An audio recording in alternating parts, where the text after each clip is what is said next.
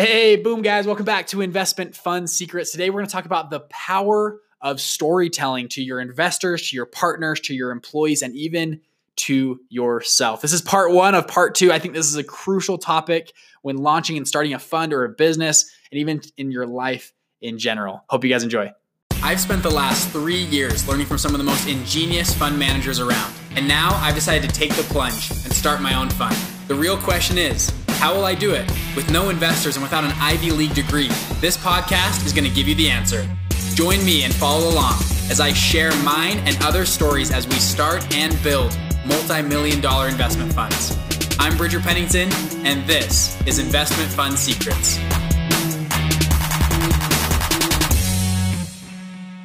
Hey, welcome back to Investment Fund Secrets. I'm Bridger Pennington. So today we're going to talk about the power of storytelling when talking to your investors, partners, even your employees.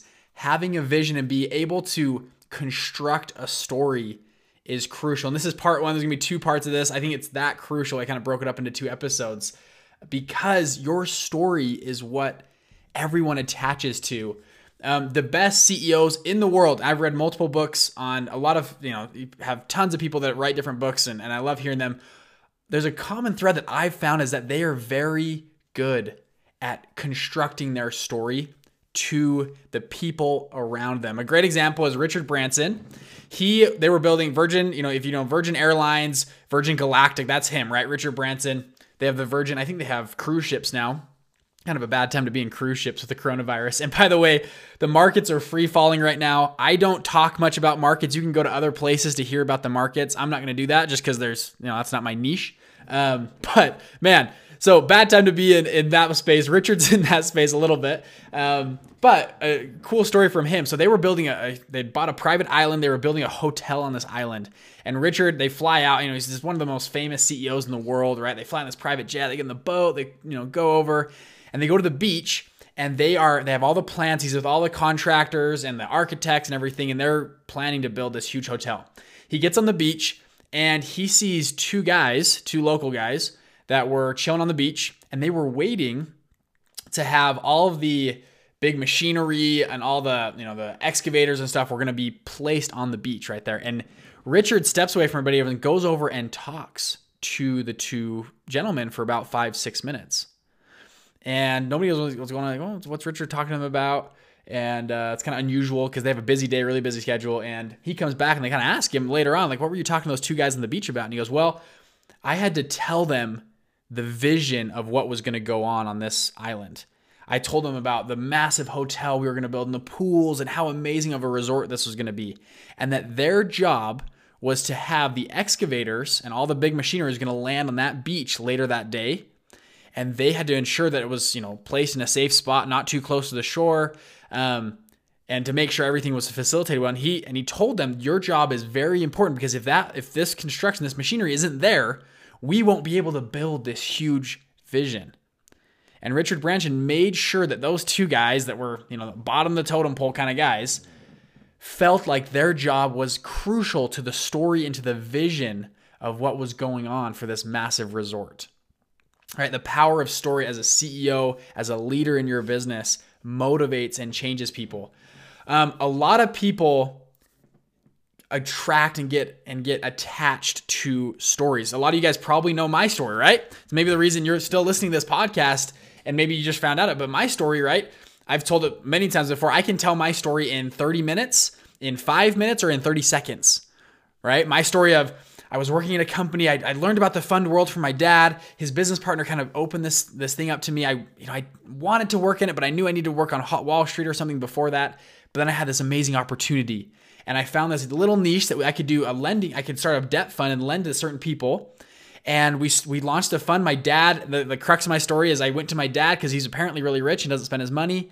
And he said, I won't invest with you, right? I, I, I can't invest with you but he runs a $20 billion fund, is a you know manager of those family of funds of $20 billion, and said, I can help you construct it, right? And he can help me construct it. We get it ready. I pitch six investors. We raise like 50 grand, but we got a like about a 60% return on that 50 grand. It was amazing. And from there, we've grown and done really well. And I built a team out and done really well, right? That's kind of my 30 second pitch of my story. And part two, I'm going to go into details of how I tell that story.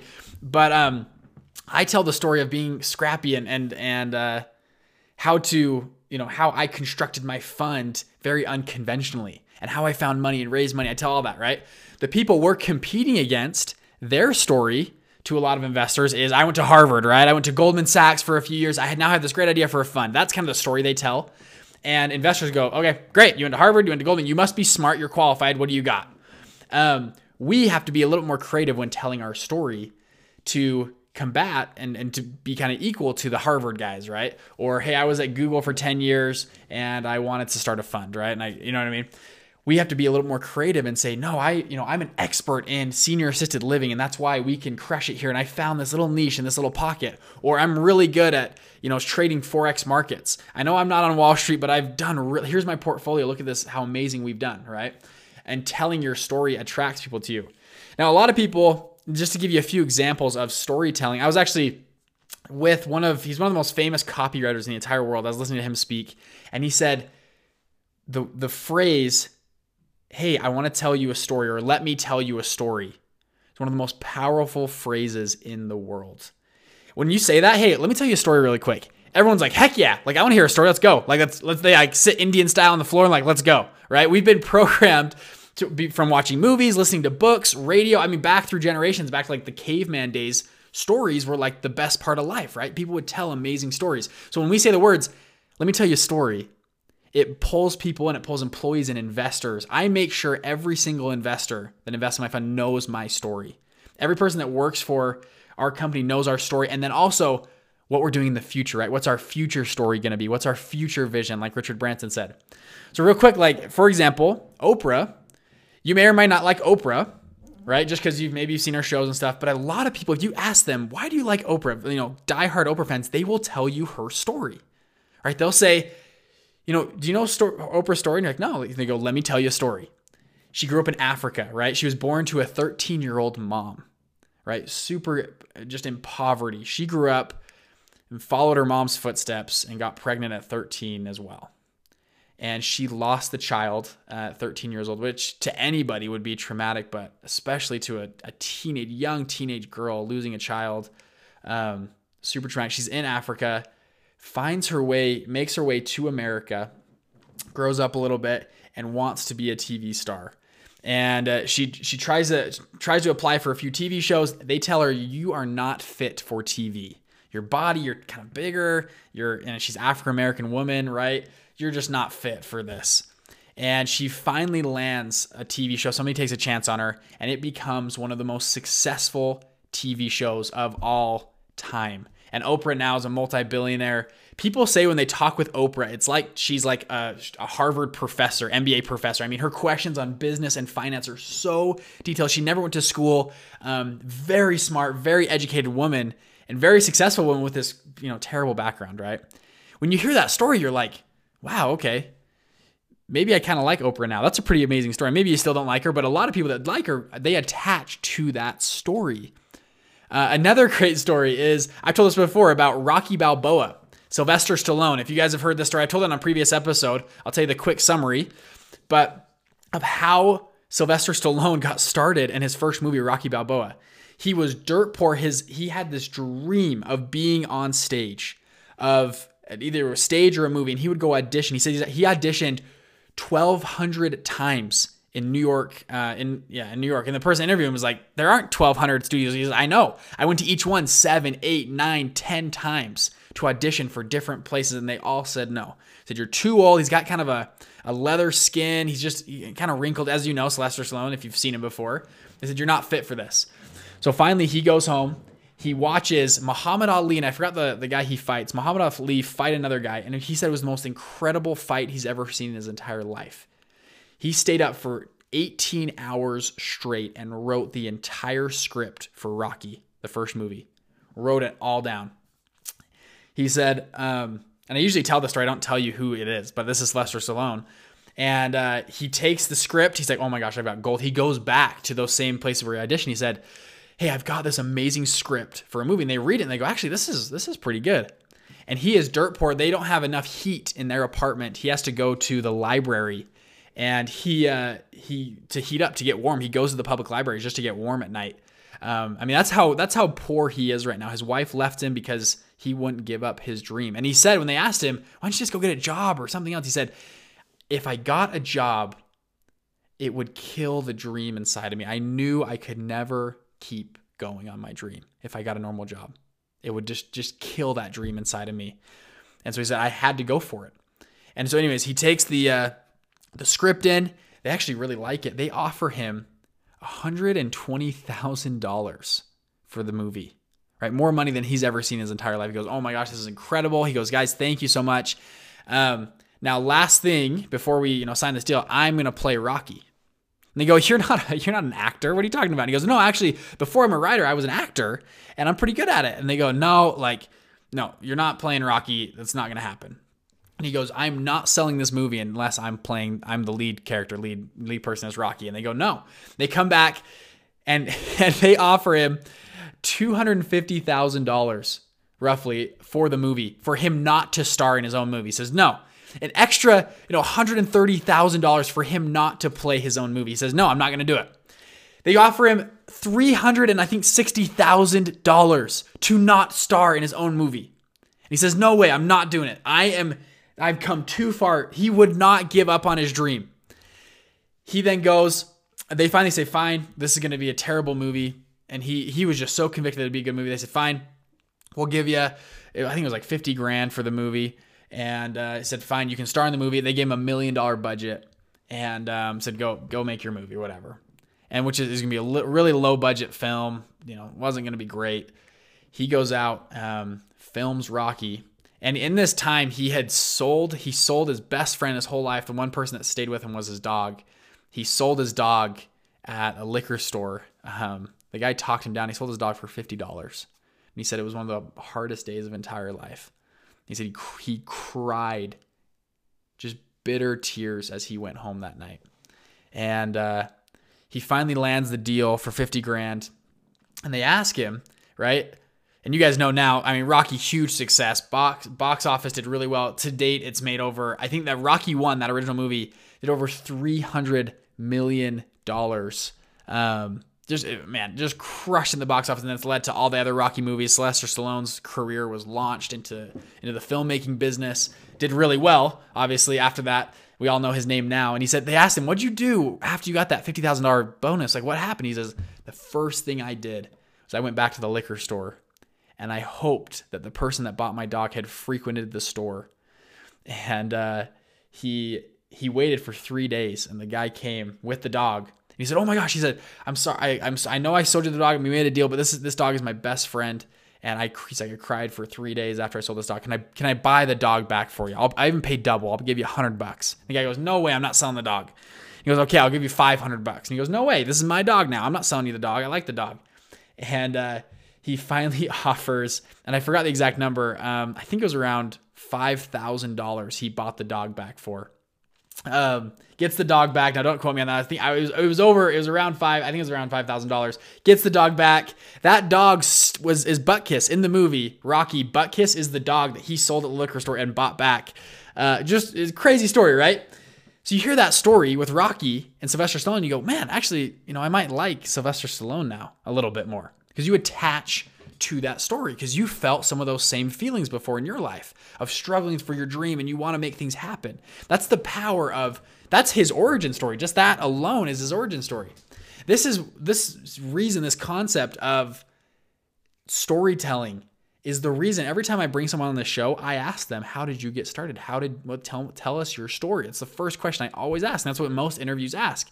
Because if someone just stepped on, you don't know anything about them, they just start spitting out content, it's hard to attach and to relate that person. But if they come on and tell you this amazing story like Rocky Balboa and or Sylvester Stallone of how he made Rocky Balboa, you go, wow, that's actually pretty cool. Maybe I'll listen to you now, or maybe I, I want to hear more. I, I'm intrigued. It's the power of storytelling.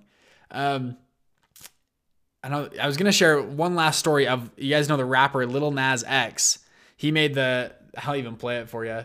Old Town Road. If you guys have heard that song, this one. Mm.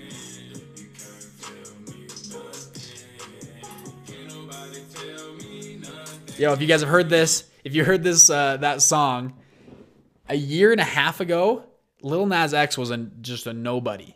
Um, I mean, he was. He said he was dirt poor. He heard this beat for Old Town Road. Because yeah, you could be like, oh, I don't really care about this guy's a rapper. Like, who cares, right? He heard this beat on a on a website. It was thirty five dollars to buy the beat, and he was sleeping on couches. He didn't have a home. He was pretty much homeless. He hears this beat. He uh, borrows thirty five dollars from a friend to buy this beat off of uh, whatever it was, this w- internet website that he could buy beats off of. Buys the beat, goes in on a Tuesday because Tuesday is cheaper to the recording studio. I think for 12 bucks, records the song. So for less than $50, he bought the beat, recorded this song, and and uh, publishes it and starts getting a little bit of traction. They go, well, who do you, you know, and he wanted somebody to sing it with him. And he goes, I want Billy Ray Cyrus to be on here. So he gets Billy Ray Cyrus because it got a little bit of traction on YouTube. And uh, that was a year and a half ago. In 2019, he won multiple awards for the Breakout Artist of the Year, uh, best, best Hit of the Year. This video right here, I'm looking at YouTube, has just under 500 million views on YouTube. Uh, this song, it's just a huge success, and he and he you know came from nothing. Um, did it for less than 50 bucks, launched the song. And then I heard that story for the first time. I'm like, dude, Lil Nas X, that's awesome. Like, that's a really cool story of entrepreneurship and getting things done versus just another rapper, right, that made a cool song. Um, power of storytelling. Um, so I hope you guys, I want you to think through your story.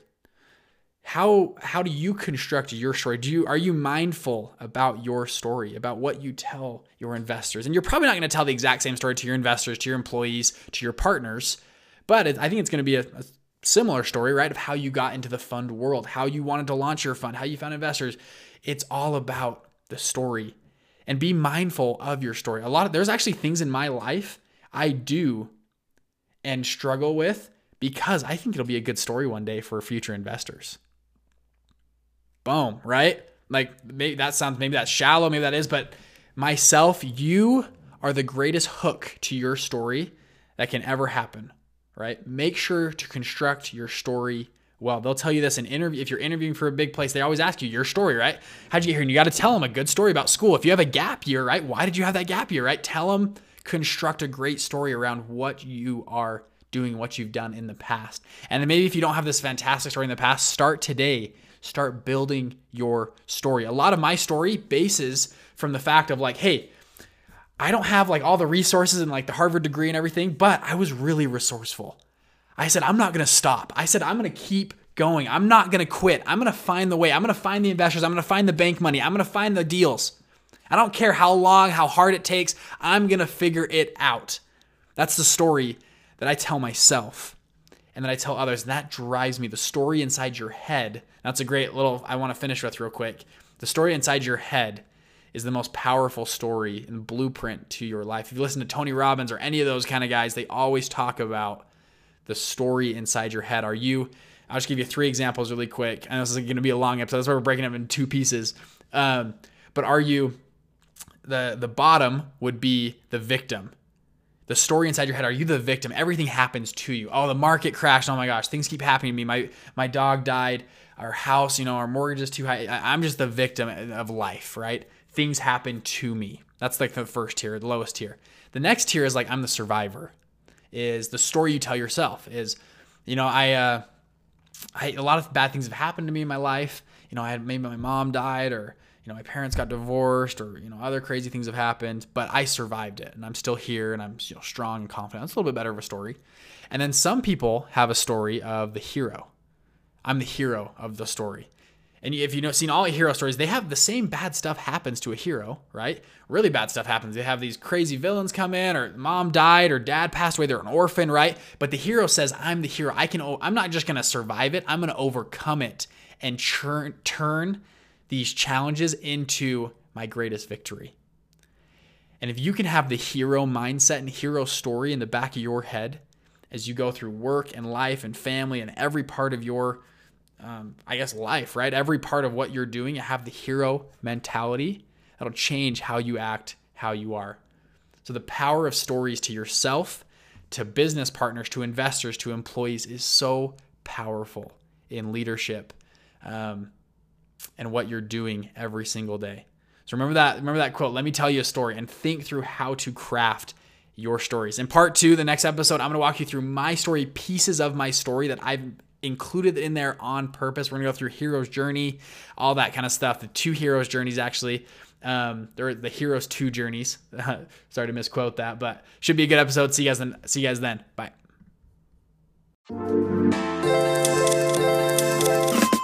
Hey guys, wasn't that awesome? Hey, if you want to learn more about funds, how to get going, how to get started, we did something cool. I put together what I call a mini vault, and we've recorded a ton of training videos and resources to help you launch a fund. In addition to that, I gave you my favorite pitch deck that I used for a fund previously.